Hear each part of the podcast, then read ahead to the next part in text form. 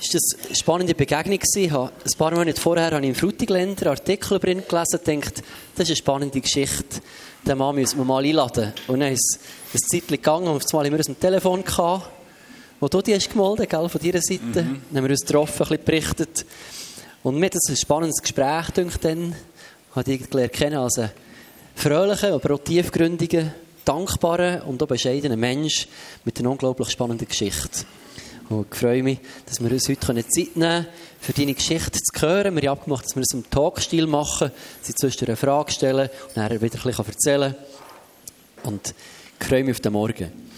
Wir haben es so ein bisschen aufgeteilt, so ein bisschen chronologisch, dass wir zuerst über, über seine Vergangenheit reden, was, was war. Und vor deinem Unfall, den du noch hast können sehen, ähm, hast du ganz viele verschiedene Sportarten betrieben das heißt, du bist Extremsportler gewesen, Sport aller Art gemacht. Was hast du alles so gemacht, Steven? Also wegen dem Extremsport, das wird gesagt. Das habe ich nicht gefunden, weil wenn du einfach das machst, was du machst, dann ist es ja normal, dann machst du ja, gibst gar nicht so Titel wie extrem, weil ich bin doch harmlos, wenn ich irgendwo einen Eisfall Wand hochklettern oder Eisloch tauchen oder wenn wir da gerade das Video zeigen. Ja. Ich hätte zum, zum Eisloch tauchen, müsst ihr euch vorstellen, ähm, das ist der gefrorene. Pickel ist da ein Loch. Schätzt ein, wie viel Luft magst du anhalten. Da hinten Pickel ist auch ein Loch.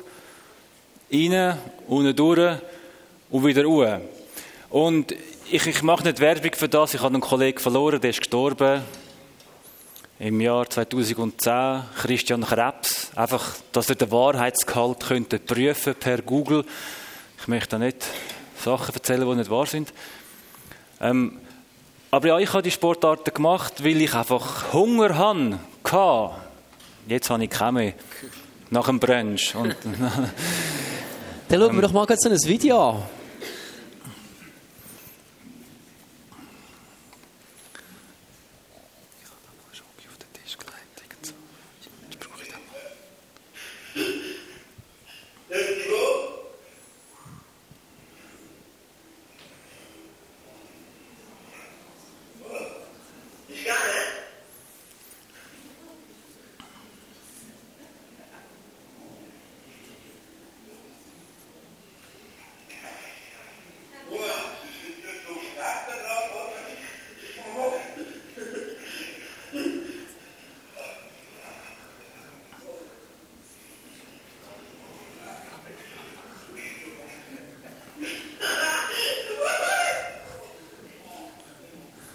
Sieht aus, als wäre es nicht so, kalt, äh, nicht so warm gewesen dann. Eher kühl. Eher kühl.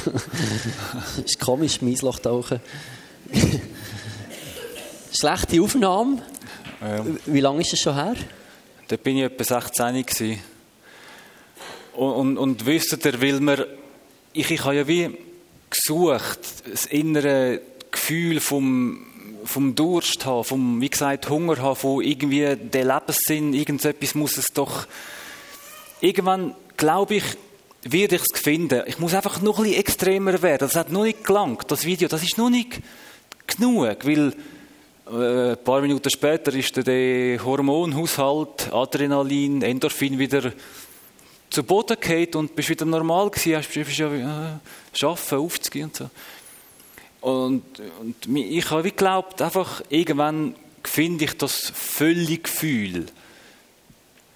Und, und habe halt immer weitergemacht. Ich, ich habe schon mit zwölf angefangen zu klettern, wollte Bergführer werden, habe das Fallschirmprüfe gemacht, Canyoning, Zugsurfen, das heisst am Zug anhängen, ähm, Street Downhill, einfach x Sachen, Bungee-Jumpen und, und als Bergsteiger fährst du auch an Pendeln. Das kennt ihr vielleicht die einen von euch, das ist, ich zeige es kurz, wenn ich jetzt ein Kran bin, sagen wir, ich bin ein Baukran, oder? Dann kannst du da gemütlich aufklettern, führen laufen und da zuvorderst am Arm das Kletterseil anmachen, laufst ein bisschen zurück und springst rein. Am Anfang bist du ja ein bisschen ängstlich, laufst ganz zurück ins gespannte Seil und hast ein riesiges Reitiplampi und du bist immer mutiger, du immer weiterführen und irgendwann hast du fast einen senkrechten Fall. Und nachher kommt dir gerade die Idee, wie noch, weil der Pendelsprung alleine nicht langt, kannst du gerade da vorne, ungesichert, dich an zwei Händen heben. 30 Meter über Boden. Und nachher kannst du eine Hand loslassen. Und, und ich zeige euch dann, vielleicht kommen wir noch dazu, auch noch ein Video. Man muss ja alles können beweisen in der Welt. Und, und nachher sagen eben die Leute, oh, du, du spinnst ja. Nachher frage ich zurück, ja, spinnen dir? Haben das Gefühl, ich lande los, oder was? Und, und das ist aber alles, wisst ihr, dort habe ich nicht jemand anderem vertraut, den Glauben an einen Gott oder alles in den eigenen Händen, in meiner Leistung, in meiner Kraft. Und, und weil ich eben nicht gewusst habe, wo, wo Grenzen sind, haben sie mich zum Beispiel aus dem Militär rausgekickt als Gebirgsspezialist. Ich habe einfach ein bisschen zu viel Unfug geboten dort. Und habe nach, äh, nach dem Militär gerade einen Unfall gehabt, der zu der Blindheit geführt hat. Würde euch aber noch gerne zum Pendeln ab Brücke, ist gut, tun wir noch ein Video zeigen. Aber eine Brücke, wie es dort aussieht, der der rote Jacke bin ich. Was, was ist das für eine Brücke? Simplon, Gantenbrücke. Schweizweit höchste Brücke war dazu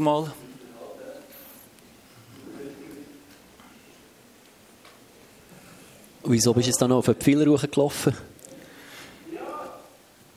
Weil der senkrechte Fall. Also, es geht schon da ab, oder? Und wenn ich weniger gelaufen wäre, umso mehr würde es einfach abgehen und irgendwann brichst du dann die Hüfte. Jetzt müsst ihr hören, mein Bruder, was er sagt. Arme Siech, sagt er. Und ich habe gedacht, das ist ein frecher Hagel, oder? Aber vielleicht hat er recht gehabt. Oder hat. Das besprechen wir nachher, gell, Etienne? Ähm, wisst ihr, man hat ja immer so ein Gespür in einem drin, wo ist das Risiko, was kann ich verantworten, wann geht es zu weit. Und ich habe das Gefühl, irgendwann, wenn man so Sachen macht, ähm, irgendwann stumpft das ab. Und dann kommt halt eben Zackgas, Kopf anschlagen an der Wand. Und um das eigene Gespür wahrzunehmen, sind wir dabei, wenn wir zusammen geschwind Übung machen, eine Minute, zwei. Ist gut. Also die, die dabei sind, können gerne alle die Augenbinden nochmal anlegen. Wenn ihr mir noch vertraut jetzt nach diesen Film. Machst du auch an. Der, der, der Etienne macht mit. Ist cool. Also und jetzt aufstehen. So gut ihr könnt und Platz habt. Und jetzt geht es darum, euer Gespür wahrzunehmen. Die Hände wenn ihr Hände in den Hosensack oder die Arme vor der Brust verschränken. Und die, die können, dreimal so hüpfen. Und jetzt 360 Grad im Kreis drüllen um die eigene Achse herum. Immer noch ohne Hand. Und vielleicht sagen die einen jetzt schon, hey, das geht zu weit, Risiko, ich spüre Unsicherheit. Dann soll er eben nicht mitmachen und ehrlich sein, sich getrauen, zu sagen, ist nicht okay. Okay. Die Hände immer noch im Hosensack. Und jetzt ohne Hand, also quasi auch ohne Augenlicht, probieren auf den Stuhl zu sitzen.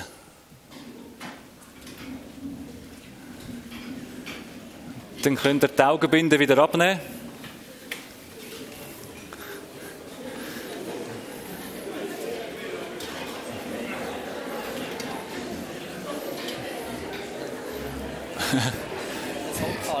Gut, ja, schön. Ich, ich höre euch lachen. Ist das ein gutes Zeichen?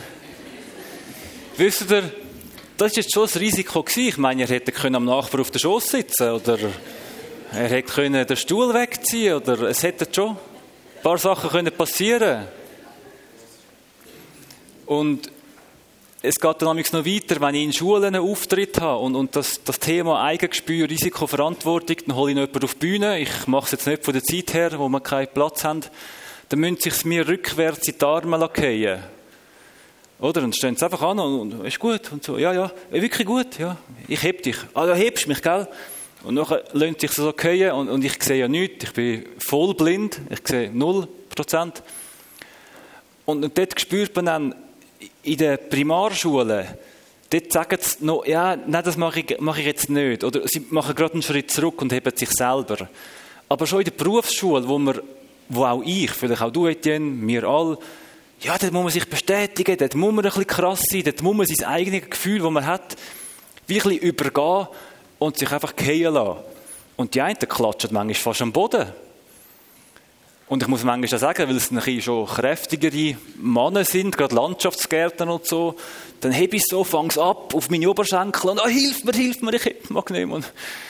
Aber da spüre ich ja schon einen Unterschied, wo, wo wir Menschen auch am Gruppendruck oder Bestätigung, Identifizierung, wer sind wir, ich bin stark, ähm, einfach uns selber nicht mehr so richtig spüren. Und ich habe das Gespür auch verloren. Mein Bruder, der vorherige Film, ich weiß gar nicht, die Leinwand ist da. Ich zeige immer dahinter. Ähm, der, der vorherige Film, den wir gesehen haben, im Winter mit der roten Jacke, wo ich gesprungen bin, ich habe das meinem Bruder geschenkt auf die Weihnachten, den Sprung. Und ich bin zuerst gegumpelt. Er hat natürlich noch ein, ein Kribbeln im Bauch. Ich habe es einfach genossen. Es war eine schöne Sache für mich. Gewesen. Und er hat das gespürt noch gehabt und hat nachher gesagt, nein, ich mag jetzt nicht mehr gumpen.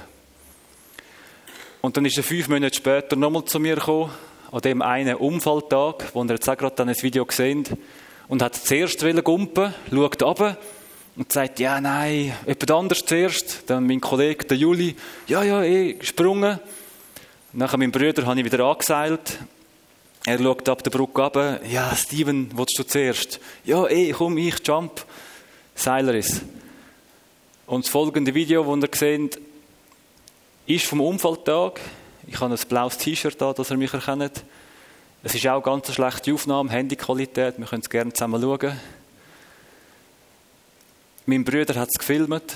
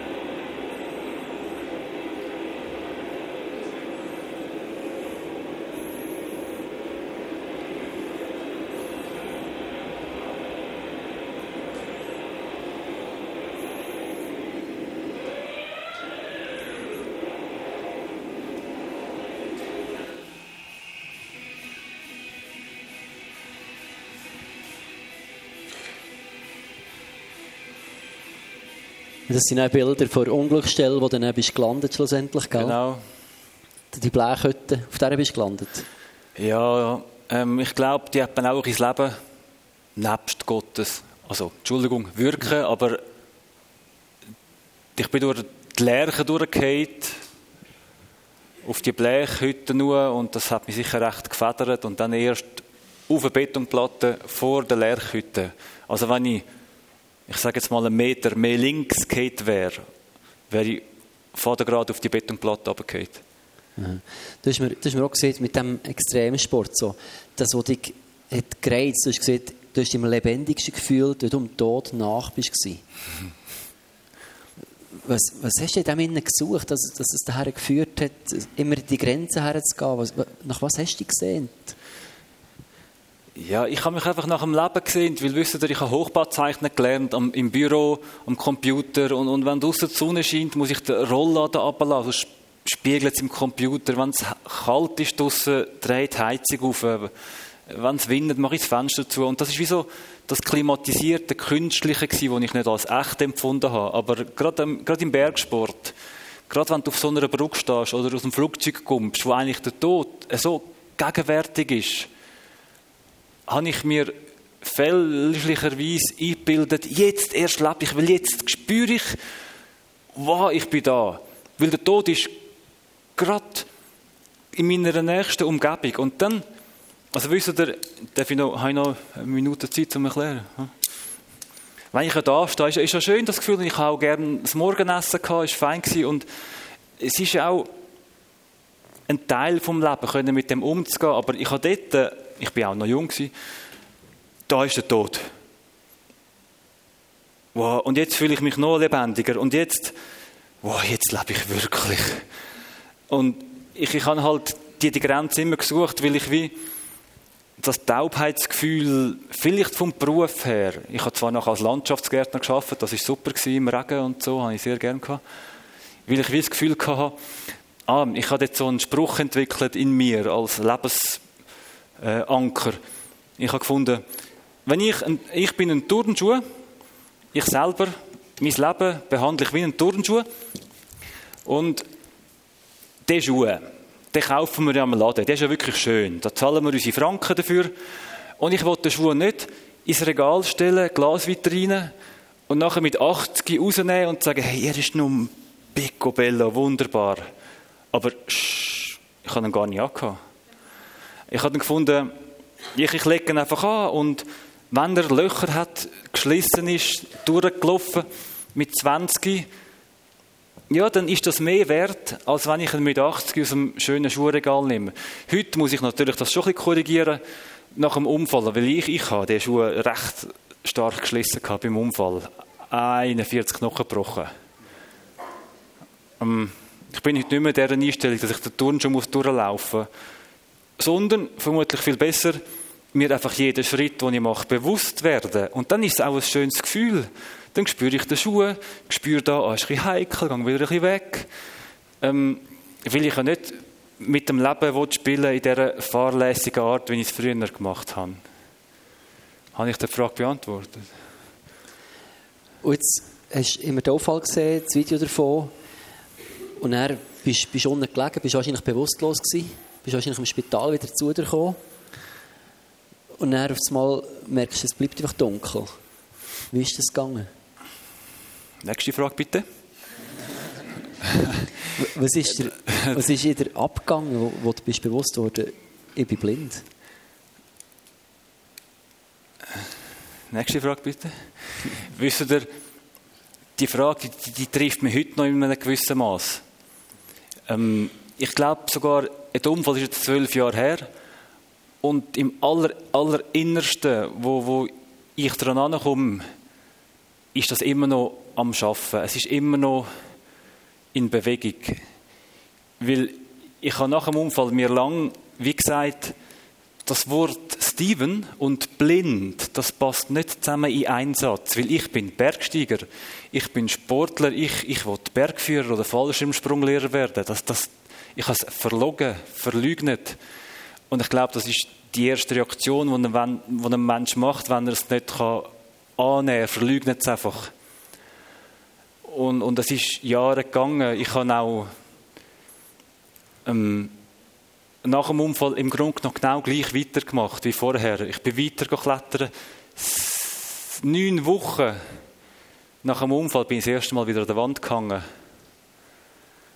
Wieder pendelt, wieder Velofahren, wieder ähm, Inlineskaten, Schleifschuh fahren, Fallschirmgumpen habe ich auch wollen, haben sie mir nicht gelassen, die haben es nicht verantworten Die Schisshasen, sage ich. Excuse. Nein, aber wenn ich noch konkreter auf die Frage eingehe, wie es war nach dem Unfall, kann ich auch ganz einfach beantworten, ich weiß es nicht. Ich weiß es nicht, ich habe sechs Wochen Filmriss. Donnerstagabend bin ich noch downhill äh, zu Vilsbach, Bratwurstbrötchen im Wald, weiß ich noch. Freitag bin ich BMX fahren, weiß ich nicht mehr. Samstag bin ich klettern, Melchsee Frut, weiß ich nicht mehr. Sonntag auf dieser Brücke, weiß ich nicht mehr. Zehn Tage im Koma, Intensivstation äh, Lausanne, Zürich, weiß ich alles nicht mehr.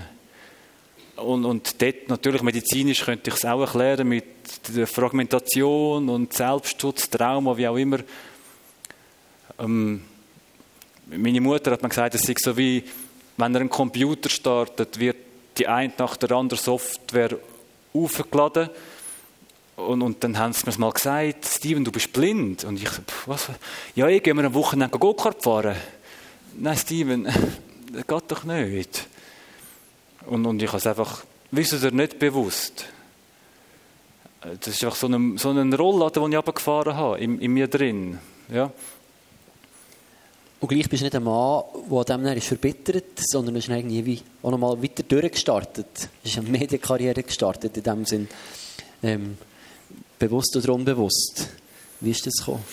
Ja, wenn man natürlich blind immer noch klettern Oder wenn man von der Polizei ab der Hausfassade in Zürich abgenommen wird, weil man irgendwie am zweiten Stock oben hängt, am Bouldern, klettern ohne Seil, dann, dann haben die Medien schon Interesse daran, das zu veröffentlichen. Und dann habe ich angefangen, Kolumnen zu schreiben und dann hat es ein Buch über mich und das ist dann ein Bestseller, erster Platz und dann die ganzen Vorträge, Tourneen, international, Deutschland, Talkshow, Österreich, Kinofilme. Jetzt gerade wird es verfilmt in Berlin in einen Spielfilm, das Buch.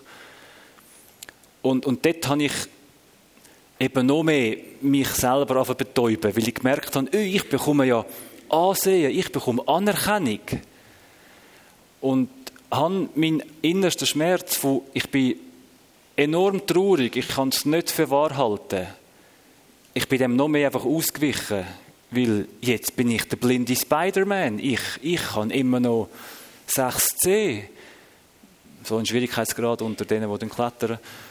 Ähm, das ist nicht ohne blind und habe mich dort gerade durch das, wo, wo wir, glaube alle ein bisschen aufpassen in der Gesellschaft, durch, durch durchs Make-up und, und ich mache es jetzt geschwind. Schaut, ich habe das Hemd angezogen. Das, ich mache ich mache mich auch gern schön, äh, um da zu stehen, aber das ist nicht ganz echt. Ich habe euch gesagt, ich bin Naturbursche und ich kann eigentlich nicht so gerne Hemd an. Eigentlich bin ich viel authentischer, wenn ich das abziehe. Eigentlich bin ich so viel originaler. Aber ich mache das auch, um dabei zu sein, um können hineingenutzt werden in eine Gemeinschaft. Und nicht nur im christlichen Bereich, sondern einfach um, ich meine, die heutige Jugendzeit, man wird geliked. Und, und ich werde auch gerne geliked. Und durch die Medien wirst du geliked. Und auch Haare. Eigentlich bin ich viel einfach so unterwegs.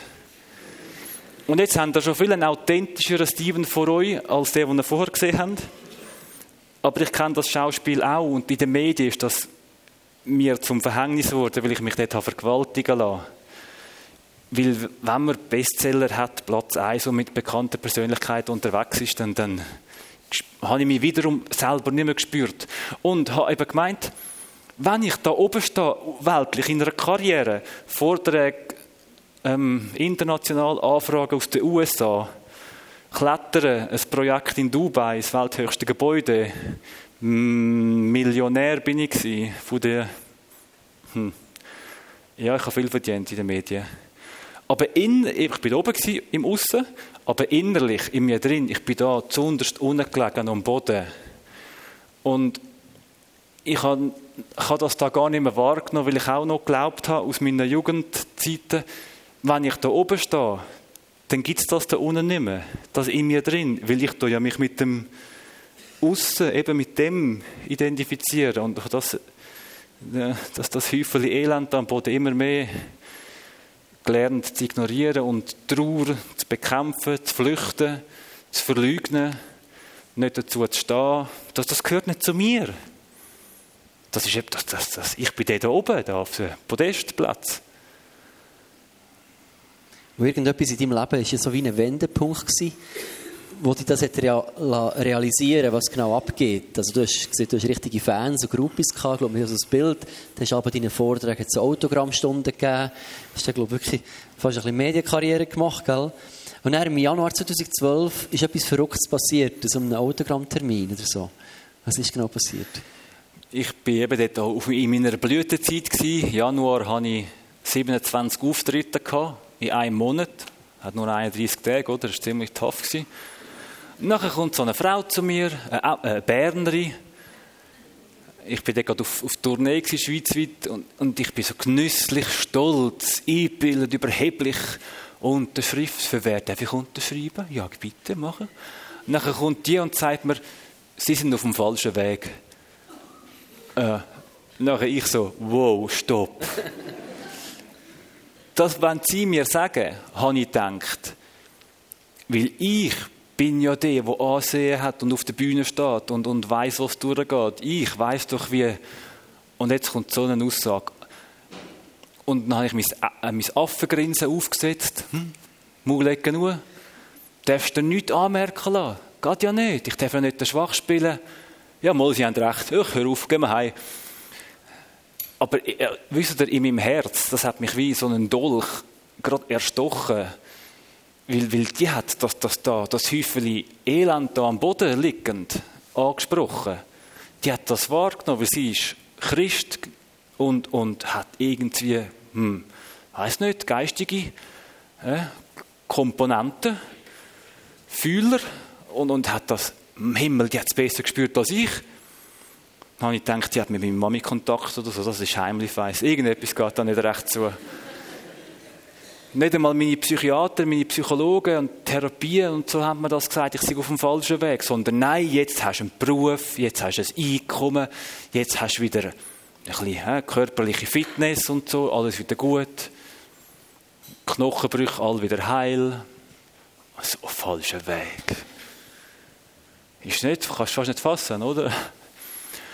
Und also ist gut, wenn ich weiter erzähle. Und dann, wisst ihr, nach, einem, nach so einem Unfall, ihr habt ja alle, also wir haben ja alle unsere eben Job, Kind, ähm, Krankheit, irgendwas. Ich jetzt mit der Blindheit, ich habe alles gemacht, um wieder zu sehen.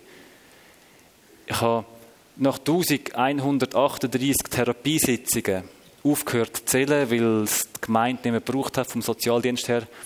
Aber ich glaube, ich bin auf 2000 Therapiesitzungen oben. In 66, könnte eine teuflische Zahl sein, 66 Therapieformen. Ja, hört mal, 66, das ist im Fall heftig.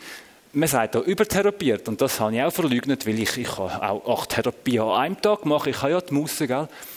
Natürlich fängt es an mit Physiotherapie, Logopädie, Musiktherapie, Hundetherapie, Psychologie, Kreisokraltherapie, Bioresonanz. Jetzt habe ich sieben. Ich habe 66, die ich aufzählen könnte, wenn ich mich geschwind ansetzen Und jetzt kommt die und die Sandra heisst sie. Ist die Mutter vom Stiefsohn, der vor da gestanden ist. Heute haben sie geheiratet. Weil ich habe gemerkt... Also nicht heute, Nein. früher. das ist die Überraschung vom heutigen Tag, es gibt eine Hochzeit. genau. Oh, ja, ich habe, wir haben angefangen zu mailen und wisst ihr, ich, das ist auch noch das Dilemma, wenn ihr offen für das sind, aber äh, man ladet es wieder ab nach dem Vortrag. Ich habe mit dem okkulten, esoterischen, hinduistischen, buddhistischen sehr, sehr, sehr mich auseinandergesetzt. Ich habe sogar die berufliche Ausbildung angefangen zum Medium möchte gern hellsichtig mit Verstorbenen reden, Tischflüge lassen, etc. Und ich habe gefunden, ja, die Frau ist einfach ein Medium, die hat einfach, ja, ja. Aber die ganzen Jesus-Worte, die die mir mailt, die haben ja schon ihren Wahrsinn. Ich muss es einfach ummünzen in meine Sprache. Ich sage einfach nicht Gott, ich sage einfach Kosmos. Ich sage einfach nicht äh, Licht und Finsternis, ich sage Dualität. Ich, ich einfach alles in meine Sprache müssen umwandeln und dann, dann ist es gut gewesen, dann hat es mir gefallen. Und dann kommt die so mit ihrem Gefühl, ich soll mich doch taufen lassen. Habe ich gefunden, ja stimmt, die Therapie habe ich noch nicht probiert. und wisst ihr, irgendwann ist man auch so ein bisschen am Pokal sammeln. Ich bin im, ich muss aufpassen, was ich sage, immer noch ein bisschen stolz auf die Therapie, weil es ist eine enorme Erfahrung, was damit, das ist wirklich eine Ausbildung gleichzeitig. Jetzt habe ich 67 mit Jesus. Amen, Halleluja, rückwärts ins Wasser, gut, wieder in Therapie. Habe ich gedacht, Höckli ab, weil dann, dann, dann kann ich es wieder auf die Seite legen, wenn es nichts bringt, oder? Schadet es nicht, oder hilft es nicht, schadet es nicht, sagt mir. Ähm, wobei der Spruch finde ich auch ein fragwürdig. Ja, und ich, dann habe ich mich taufen lassen, bin so halbherzig auf Thun gefahren. Wie ihr gehört, ich komme vom Zürcher Oberland. Oberland ist im Fall nicht nur wegen der Berge. Es gibt auch ein Oberland. und dann bin ich so halbherzig auf, auf Thun gefahren. Und ja, okay, ich bekenne, ja, stimmt, ich habe schon viele Fehler, ich gebe das auch zu und das tut mir auch leid. Okay, der Gott heißt jetzt Jesus, mach ich mal. Mhm. Und nachher es wirklich ganz spannend, gewesen, bin ich ja, ins Wasser. Es war April und wieder mal ein bisschen eher kühl im Wasser. Ich musste nicht pickeln zwar, nicht mehr gefroren. Gewesen. Und dann komme ich aus dem Wasser und sage als erstes, hey Sandra, ich würde so gerne mal aus der Bibel etwas lesen. Und die Bibel habe ich doch früher als so ein, einfach ein verstaubtes Buch empfunden. Und, und heute, ich, ich lese täglich. Ich habe acht Hörbibeln in allen Übersetzungen, die es nur irgendwie gibt im Hörbuchform. Und, dann sagt sie, ja Steven, das habe ich gedacht und druckt mir einfach eine Bibel in die Hand. Noch in Papierform. Und mit Papierform kann ich nicht viel anfangen. Aber gleich ist das für mich so ein, äh, ein Symbol, einfach ein Punkt, wo ich mich neu daran heben kann. Ähm, Willst du wieder mal etwas fragen? Es geht langsam der Stoff aus. Es ist, ist gut, du machst das sensationell. So, du hast gesagt, das war der Glaube so ein, ein Versuch, eine weitere Erfahrung. Mhm. Aber dann hast du gesagt, jetzt mache ich mal ein Experiment. Dann hast du dich mit der, mit der Hörbibel in eine Waldhütte zurückgezogen. Einfach mal so, du und Gott. Und hast dich mal auf das einladen Was hast du dann erlebt? Ähm, in der, in der, Bibel steht doch, dass Jesus sich hat taufen lassen, nach 40 Tagen in die Wüste ist. Und nachher sagt Sandra wieder, ich soll doch mal 40 Tage in die Wüste. Okay, bin ich auf Adelboden, in den Schweizer Alpen. ich habe nicht, ich habe nicht das gesagt... Das tut uns Frutiger jetzt so richtig gut, oder? Sonst machen die Adelboden nicht mehr die Sprüche Ja, ja, ja. Das ist richtig heilsam. Mm. Ja, ich, ich habe nicht gesagt, dass das wüstes Land ist in Adelboden. Ja, ich bin dann in einer, in Waldhütte ähm, alleine 40 Tage. Das war schon eine wüste Zeit gewesen, ohne Internet, ohne Handy. Das Handy habe ich schon Januar, Februar, März, April vier Monate vorher weggeschossen weil die ganze Zeit der konstante Druck von der Erreichbarkeit habe ich einfach nicht mögen erleiden. Das hat so Leute in meinem Hosensack ich bin gerade nach einem Vortrag gekommen, oder von einem Vortrag gekommen und das läutet so, nein, und dann hatte ich einen emotionalen Ausbruch gehabt, ein bisschen, und habe es einfach voll weggepfeffert und der Kollege sagt, der dabei war, ich hätte gerade eine Baustelle getroffen. Also irgendwo dort in einer Betonwand vibriert vielleicht hier und da mal etwas. Ich bin in dieser Waldhütte gehockt, ganz allein. Ähm, nur mit der Hörbibel und, und einfach meinem Glauben an einen Gott, was irgendwie doch muss geben. Wenn, wenn er die Bibel geschrieben hat oder irgendwie durch Menschenhand so viel Weisheit, das, was ich jetzt kenne oder kennt habe in dieser Zeit, dass das, ja, widmest, widmest dich dem. Und dann habe ich eben wie, wie vorher, als ich das Hemd abgezogen habe, in, in dieser Waldhütte, bin ich leider können wie abziehen, weil ich bin nichts mehr unterlegen an Druck von außen, von müssen etwas darstellen. Am Anfang habe ich noch Handeln mitgenommen, Klimmzugstangen, so Sachen, um weiterhin kräftig zu bleiben für das Klettern. Projekt in Dubai, viel auf der Zechenspitze gestanden, um ein bisschen Waden zu kriegen, dort zum Klettern. Und habe auf einmal gemerkt, dass, das ist ja nur, das ist ja nur im Aussen, das bringt mir ja gar nicht so viel. Das ist ja, das gibt schon Bestätigung. Das, das, das stimmt schon, dass das was gibt. Aber das verhebt ja nicht. Das, jetzt, wo ich da in Adelboden bin, in dieser Hütte, ja, und wer hilft mir jetzt? Ich habe den Liegestütze noch gemacht und die Klimmzugstange gebraucht, aber habe nach drei, vier, fünf Tagen gemerkt, das ist ja wie nichtig. Weil schon beim Unfall selber mein Können, das ich hatte vom Bergsport her, oder der Berg selber, der ist nicht zu mir als Spitalbett gekommen, mich zu trösten. Und ich habe nach dem Unfall auch eine gewisse Wut auf die Berge. Obwohl ich mir eingestehen musste, der Berg hat sich ja nicht verändert. Der ist immer noch gleich. Ich habe mich verändert. Ich habe meine Beziehung zu diesen Bergen, auch zu den Menschen, zu den Bergsteigern, die immer noch klettern tun, die habe ich, ja, das ist in mir ein Prozess. Und in dieser Waldhütte habe ich wie gemerkt, ich muss dann wieder kehren.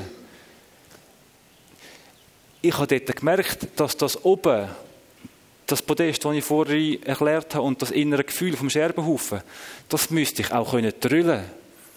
Weil im Aussen bin, bin ich blind, kann ich nicht mehr auf dem gleichen Niveau wie andere mich betätigen, mit Werk, weltlich, Bergsport, egal was.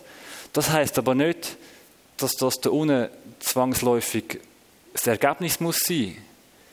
Ich kann ja auch äußerlich, wie in der Waldhütte, nichts mehr haben. Niemand kennt mich. Niemand hat von mir Notiz genommen. Aber ich könnte gleich innerlich mein Gefühl da aufschrauben, im Glauben an einen mich liebenden Gott. Und das ist mir dort irgendwie gelungen, in dieser Waldhütte, das war eine sehr gute Zeit. Gewesen.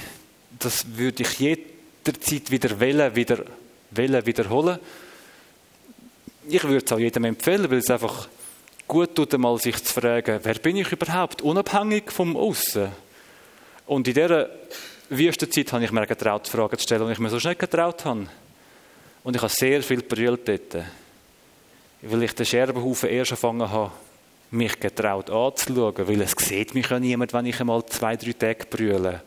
Oder mit Augenring aufwache, ist ja gleich. Aber im Alltag kann man sich das nicht leisten, ehrlich zu sein. Weil morgen müssen wir wieder im Büro stehen und der Chef äh, gibt uns neue Aufträge und dann kann ich sicher nicht sagen, hey Chef, ich bin voll, nein, sorry, ich mag einfach nicht. Aber in dieser Wüstenzeit habe ich einfach können, ja, zu Gott schreien, hey, ich mag einfach nicht, ehrlich, die, die ganzen Vorträge immer, ja, ich bin zehn Tage im Koma, ja, ich habe 41 Knochen gebrochen, ja, ich habe die Zunge abgebissen, ein Drittel fällt mir heute immer noch, ja, ich sehe gar nichts. Wirklich nichts? Nein, gar nichts. Ja, aber hell und dunkel sehen Sie schon. Nein, gar nichts. Ja, aber Tag und Nacht können Sie unterscheiden. Nein, gar nichts. Um, und jetzt möchte Etienne sicher wieder etwas fragen. ja. also du hast beschrieben in der Waldhütte, dass so ein bisschen, das war ein Zusammenbruch, den du erlebt hast. Du hast gemerkt, das kann es irgendwie nicht sein. Und hat dich auch dazu gebracht, dass aus der, aus der zusätzlichen Erfahrung Jesus hast gesagt, jetzt sollte ich alles auf eine Karte setzen. Mhm. Noch, ich gesagt, die ganze Sache mit dem Glauben nehme ich, nehme ich ernster und mache volle Sache. Und dann hast du durchgegriffen im Leben.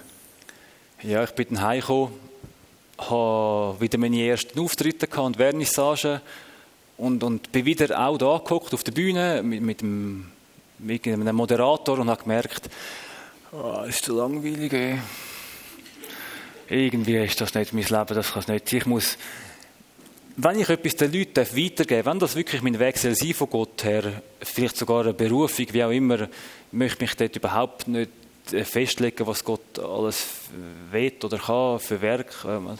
Aber ich habe gemerkt, immer das Buch, nein, ich, ich, ich tschüss Zürich, tschüss Buch, ich habe 50 Bücher gerade selber verbrannt, Unfallakte, Röntgenbilder im Wald, alles Feuer geschossen. Wohnung einfach einmal gekündigt. Nicht gewusst, wohin. Man sagt dem vielleicht auch Glaubensschritt. Ähm, Stereoanlage, Musik, Kleider, die ich hatte, verschenkt, Rollbretter, Klettermaterialien, all. LVWs, Schneeschuhstücke, Bretschi, Fell, alles verschenkt. Ich habe gefunden, ich muss mein altes Leben nicht zwangsläufig aufrecht halten. Ich darf offen sein für etwas Neues. Ich setze jetzt alles auf die Therapie Jesus. Ich habe dort noch so geglaubt.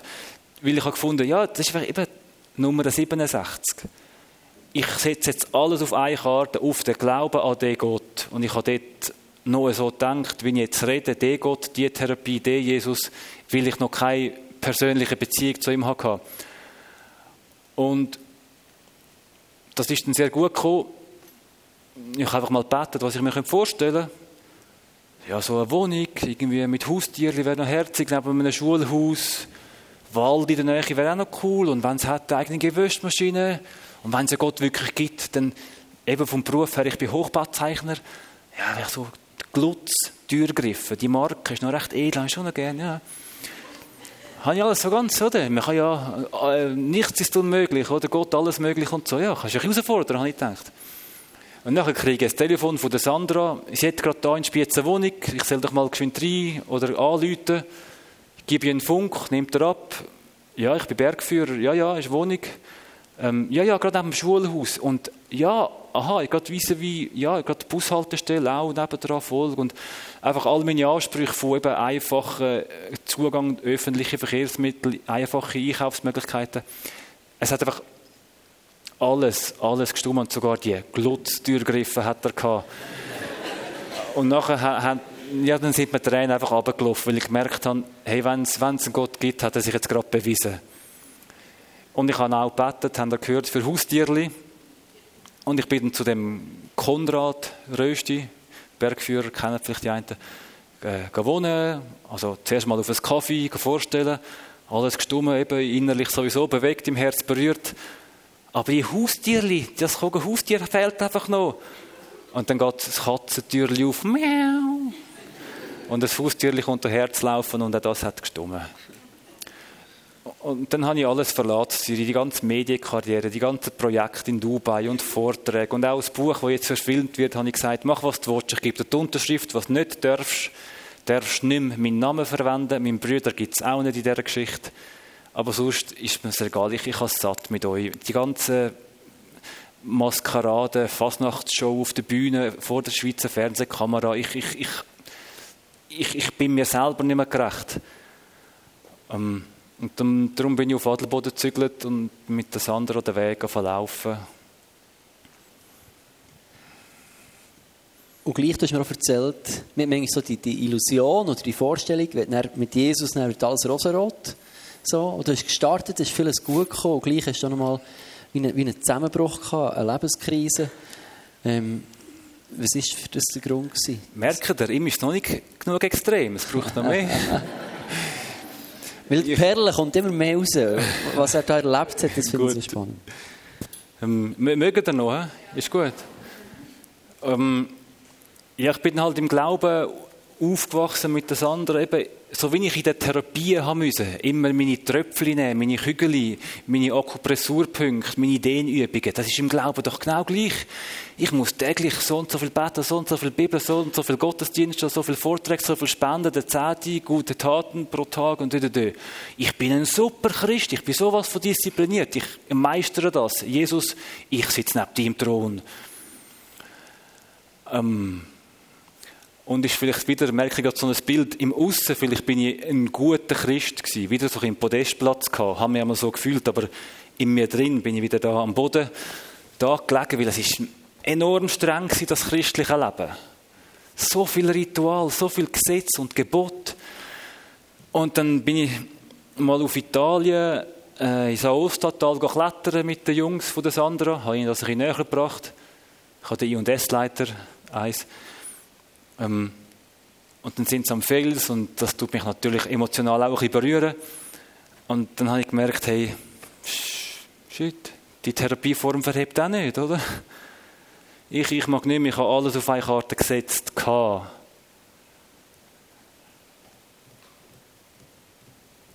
Ähm, mögen wir dann ein Video schauen? Das würde eben passen, weil merkt ihr, ich wollte euch sagen, ich habe immer alles in meine Hände genommen. Ich habe nur nicht an einen Gott geglaubt, der mir gut gesinnt ist, bedingungslos, sondern an einen Gott, der sagt, ja, ich liebe dich schon, wenn du, du das, das, das, das, das und das und das und das und das. Und ich habe immer alles in die eigene Hand genommen. Und dazu gibt es ein Video, Lorenkopf, wo ich euch einfach möchte verdeutlichen durchs Klettern, wie ich das Leben immer noch in der eigenen Hand gehabt habe.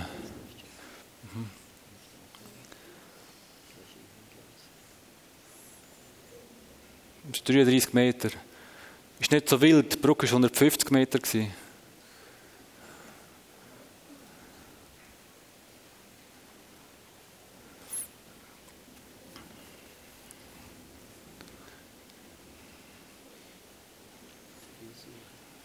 Ich habe probiert, mit den Kniekehlen einzuhängen. Hat nicht funktioniert.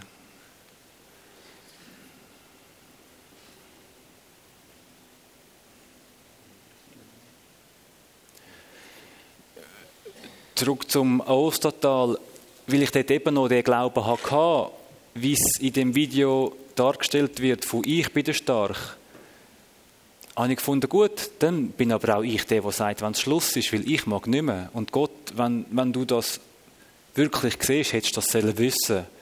Wenn ich mich jetzt umbringe und ich bin auf den Baum geklettert, fünf, sechs Meter, und habe dort oben da wie ein wahnsinniger Aff in Tränen. Ja, und wenn es dich jetzt gibt, Gott, dann siehst du das und hättest du das müssen wissen und ich habe ihn völlig angeklagt.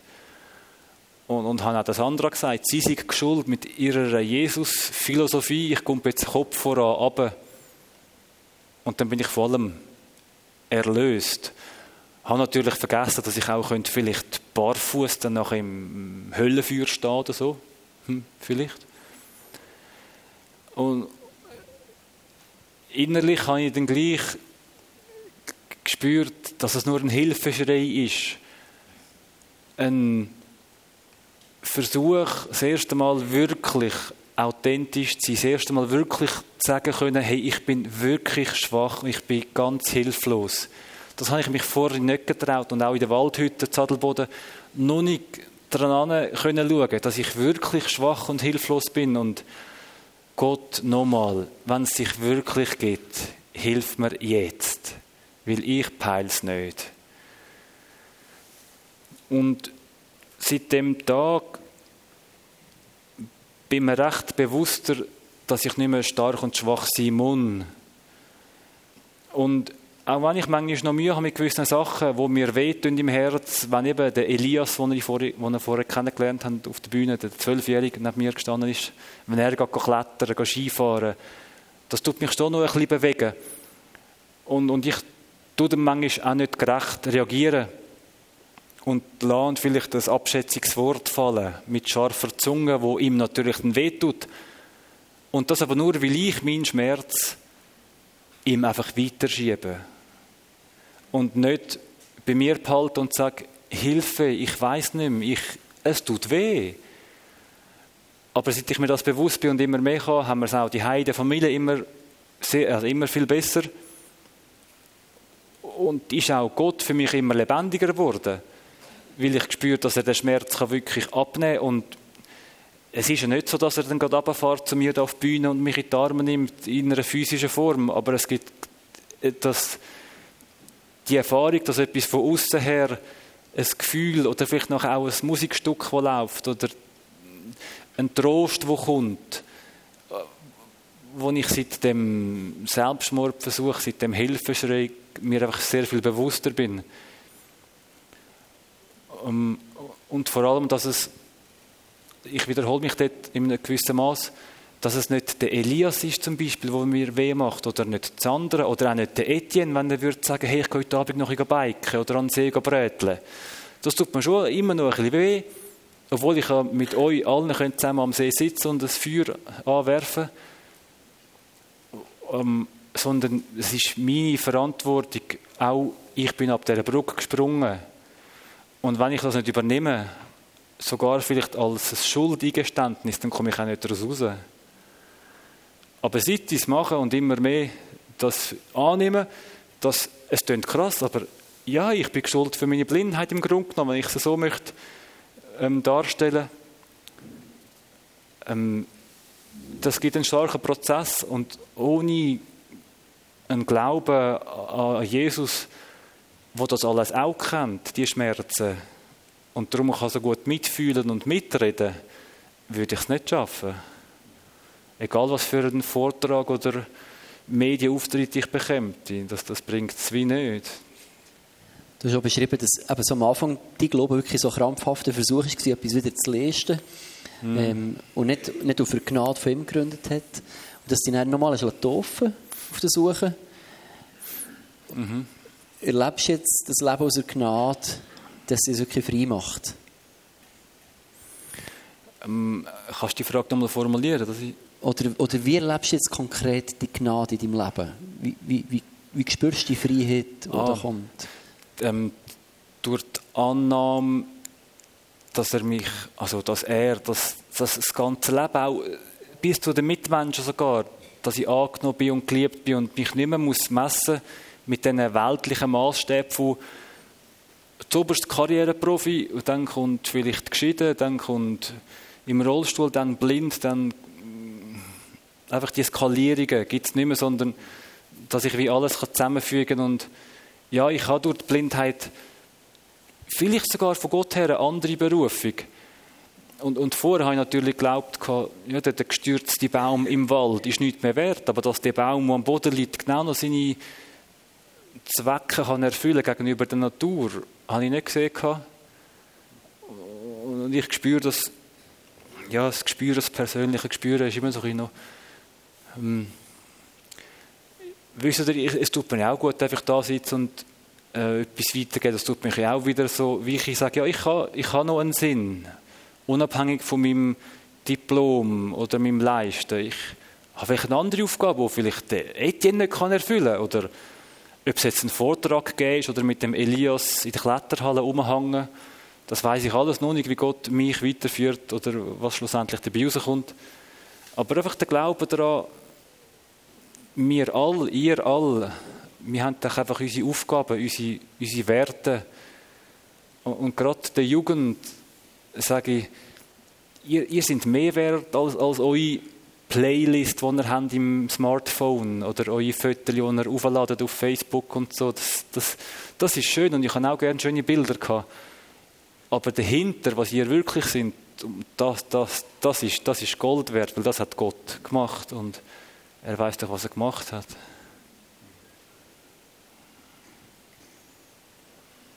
So ein bisschen zum Abschluss. Ich erlebe dich persönlich als, als ein physisch blinder Mann. Ich sehe, kann ich, kann ich haben, wo muss ich durch? So, und gleichzeitig als jemand, der geistlich scharf sieht. Spannend, wir haben vorhin am Tisch habe gesagt, ich frage dich jetzt am Tisch, nicht auf der Bühne, ich gesagt, wie nimmst du mich wahr? ich denke, das ist ein kritisch, wenn ich das gerade auf der Bühne frontal frage. Oder? Und er war erstaunlich, wie er mich beschrieben Also, das Aussehen, bis auf Brille, hat er, hat er mich korrekt beschrieben. So, ganz spannend gewesen. Form, Figur, Gesicht, Haar, alles zusammen. Wie du, wie du das, was du hörst, in ein, in ein Bild umwandelst, finde ich ganz faszinierend. Aber was mich noch mehr fasziniert, ist, dass du irgendwie siehst, du möchtest mit deinem früheren Leben nicht tauschen. Oder manchmal merkt man, dass man mit gewissen Leuten, die Behinderungen haben oder Beeinträchtigungen haben, so ein Grundmitglied da ist, ein Oh, oder man das, oh, das ist ganz schlimm. Und das finde ich spannend im Gespräch mit Leuten, die vielleicht gehbehindert sind, oder jetzt mit dem Steven, wo, wo du, siehst, du, du, kannst nicht sehen, dass du siehst, ich möchte nicht tauschen mit meinem früheren Leben. Ähm, ich glaube, wir wissen ein bisschen warum, aber kannst du das nochmal so ein bisschen sagen, warum nicht, oder was bringt dir denn Jesus? Ähm, das sind zwei Fragen. Auf welche Seite zuerst eingehen? Also schaut, ob ich, ob ich an Schicksal glaube oder wie es im Psalm 139 steht, dass Gott jeden Tag voraus schon geschrieben hat, da wollte ich wie offen lassen, aber was ich klar gesehen ist, ich bin auf die Welt gekommen und bin auf einem Weg gelaufen und vielleicht ist das ein gutes Ziel gewesen, aber ich bin auf Abwägen gekommen, durch mein Verhalten, vielleicht auch durch Zürich. Aha. Ja, es sind, es sind ja keine anderen Zürcher im Raum, oder? Ich darf so reden. Und, und dann glaube ich wirklich, dass der Unfall mich zurückgekickt hat, wieder in die Schiene, auf den richtigen Weg. Ähm, und, und ich, ich habe einfach schurig Angst oder ich will einfach nicht mehr auf Abwägen kommen. Ich will nicht mehr meinen Weg, wo, wo Gott die Hand drüber hat, verlieren. Und, und ich habe jetzt den Glauben, warum, warum Jesus gut ist für mich ähm, ja, einfach zu wissen, dass, dass, dass äh, ein Schöpfer, ein Vater, Gott, Jesus gibt, wo einfach da ist immer und alles sieht und, und das Beste kann daraus machen und dort wiederum glaube ich auch, dass er aus dem Unfall das Beste gemacht hat. Natürlich kann man dann wieder darüber reden, vielleicht ist es ja Gottes Wille gewesen oder dann der Teufel und hin und her, aber das ist wieder solche Theologie. Ähm, aber vom Gespür her weiß ich einfach, hey, wenn ich ein bisschen spüre, dass ich nicht mehr so safe laufe, wenn ich vielleicht spüre, ja, der Morgen, morgen habe ich einen Vortrag und vielleicht ist das nicht so passend. Ja, Jesus, hilf mir bitte, weil ich spüre jetzt so vielleicht da, oh, ja, da will ich eigentlich, hilf mir bitte, wieder ein bisschen wegkommen von dem, dieser Grenze da am Tod, weil vorher bin ich ja ganz klar darüber geschritten, sogar noch bewusst, weil ich es gesucht habe. Und, und zurück auf die Frage, warum es schön ist, mit Jesus einfach zu wissen, ich bin nicht mehr alleine da vorne. Ich, ich stehe vielleicht manchmal noch da, ich mache vielleicht noch ein Unfug an der Wand, weil ich vielleicht eben genau nicht gesehen und darum nicht so die Angst habe, da zu stehen, ob es jetzt da einen halben Meter oder zehn Meter runtergeht. Das spielt mir nicht so eine Rolle. Aber wie zu wissen, ich stehe nicht mehr alleine da vorne. Wenn es ein Gott namens Jesus gibt, dann steht er ganz bestimmt da und hebt mich noch an der Hand und wenn ich das Gleichgewicht verliere, dann zieht er mich noch zurück. Wenn ich ihn darum bete, das ist ein, ein Gefühl, das ich, oder ein Wissen, ein Glauben, das ich nicht mehr hergeben will. Und ähm, haben wir noch eine Minute, zwei Zeit für, ich habe noch, ist gut, ich habe noch etwas überlegt. Ähm, nochmal eine kleine Übung, aber das mal äh, etwas Einfaches noch einfacher, noch einfacher. Haben, haben ihr alle gerne Schoki? Wir haben alle gerne Schoki, oder? Also ich habe eine Schoki zu verschenken. Foucaille mit Nuss. Jetzt kommt hier irgendjemand über. Jetzt könnte man da irgendeinen Wettkampf darum machen, wer sie gewinnt, wer hat sie verdient, wer ist der stärkste, Hackhorniges Gesetz. Aber ich gebe sie irgendjemandem, nämlich der Person hinten ganz links von euch aus. Wer hockt ganz hinten links? Das Romy? Kommt sie es holen? Wo ist sie holen? Oder kommst du nach dem Vortrag führen holen? Oder ist... Sie springt schon. Ah, da, oh, sie springt schon. zurück. also, ich möchte euch damit zeigen, jetzt kommt das Romy die Schocke über. Und jetzt haben wir ja wie die Wahl wieder. Zurückgesprungen, excuse. Jetzt kommt das Romy die Schocke über. Und so habe ich meinen Unfall erlebt. Wir alle anderen sind jetzt wie Opfer. Wir hätten auch einen Schocke wollen. Wie gehen wir damit um? Ich habe das nach dem Unfall eben nicht gewusst, wenn ich damit umgehe. Ich einfach umgehen. Lass mit mir. Vielleicht sind wir jetzt alles ein bisschen traurig. Und ich tue euch trösten und sage, hey, morgen, ich habe noch ein besseres Geschenk. Steigt mit ein, gehen wir zusammen mh, hm, irgendwo in die Ferien, Inseln, Hawaii, geniessen es. Und tun unseren Trost, dass wir keinen Schock bekommen haben, wegwischen. Und ich habe das natürlich gemacht. Ich habe den Trost angenommen, eben von den Medien, weil ich mir nicht bewusst war, wie damit umgehe mit meinem Schmerz. Und das Romy bekommt die Schocke und muss ja auch mit dem Wissen umzugehen. Behalte ich es für mich, bin ich egoistisch. Verschenke ich es weiter. Ähm, ich, ich möchte jetzt wieso sagen, ihr, die die Schocke nicht bekommen habt, ihr seid ja alle nicht schuldig dafür. Ihr habt es einfach nicht bekommen. Und was ich einfach merke seit dem Unfall, seit dem Blindsein, es geht mir so oft so, dass ich halt, will ich nicht sehe, etwas nicht überkomme oder irgendwo zu kurz komme oder ah was, es hat auf dem Buffet vorne auch noch mm, Raclette gehabt. Hey, nein, ich habe es nicht gewusst, Etienne. Ich bin Opfer. Oder und schon wieder muss ich mich entscheiden, wie gehe ich damit um. Und das ist, glaube ich, etwas, was wir alltäglich irgendwie uns bewusst sein müssen, wie wir unseren Schmerz meistern. Eben, tröste ich es mit irgendetwas anderem, ignoriere ich es, verleugne ich es, oder gehe ich zu Gott und sage, ja, es ist ja so. Und im Gegenteil, ich freue mich fürs Romy.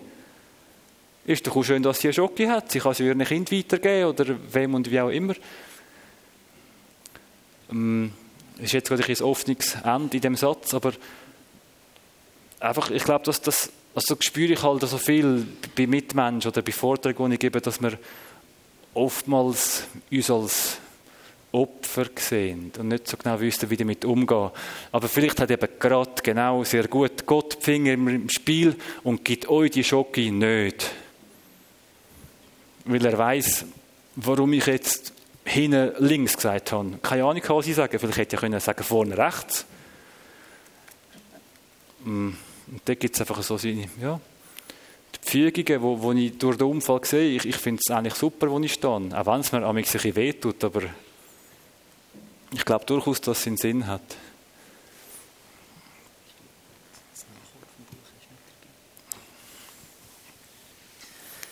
Merci Steven, wir haben so ein einen breiten Einblick in dein Leben, in dein Herz bekommen heute Morgen.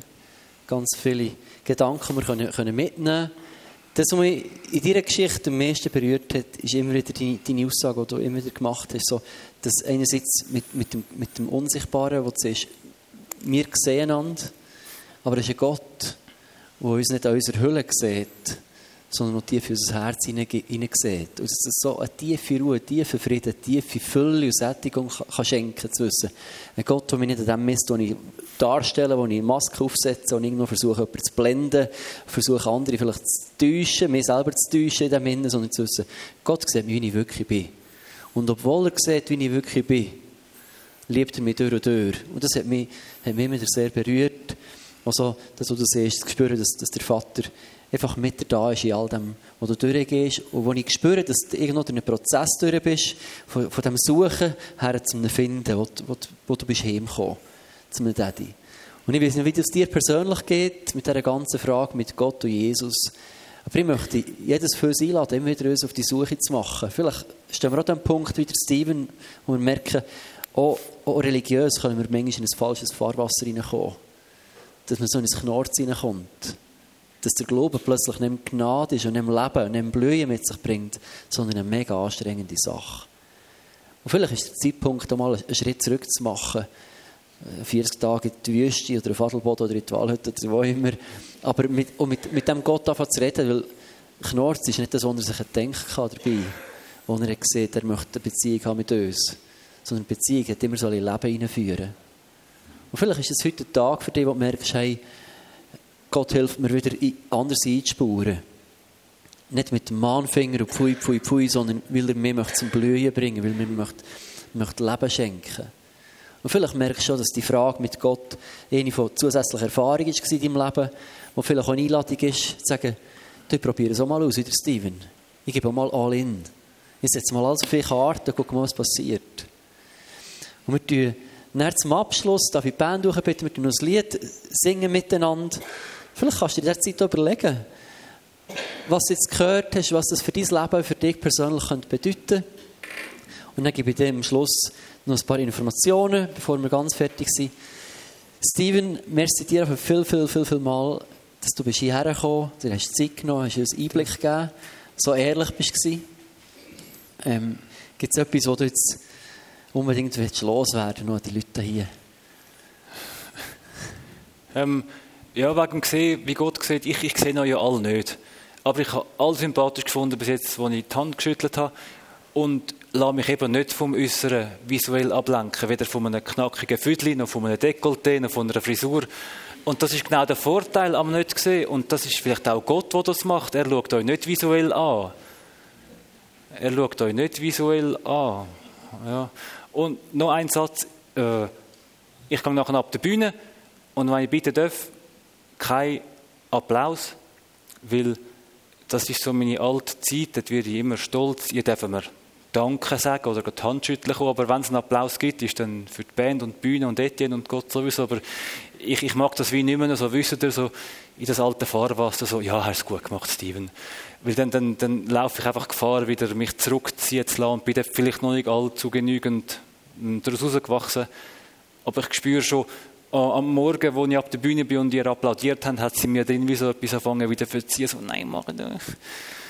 Ähm, einfach, ich bin dort noch in Wund. Ähm, ich ich kann mir vorstellen, ihr versteht das. Weil ich habe mich dort sehr müssen daraus rauskämpfen, aus dem Medienzeug, dass ich weggekommen bin von dem höheren Ross. Danke. Gut, dann verzichten wir auf Applaus und Denken. Dann können wir dann noch sagen, merci vielmals, Steven. Ähm, singen wir zusammen ein Lied und bewegen wir die Fragen, die wir jetzt hier gehört haben, noch ein bisschen im Herzen.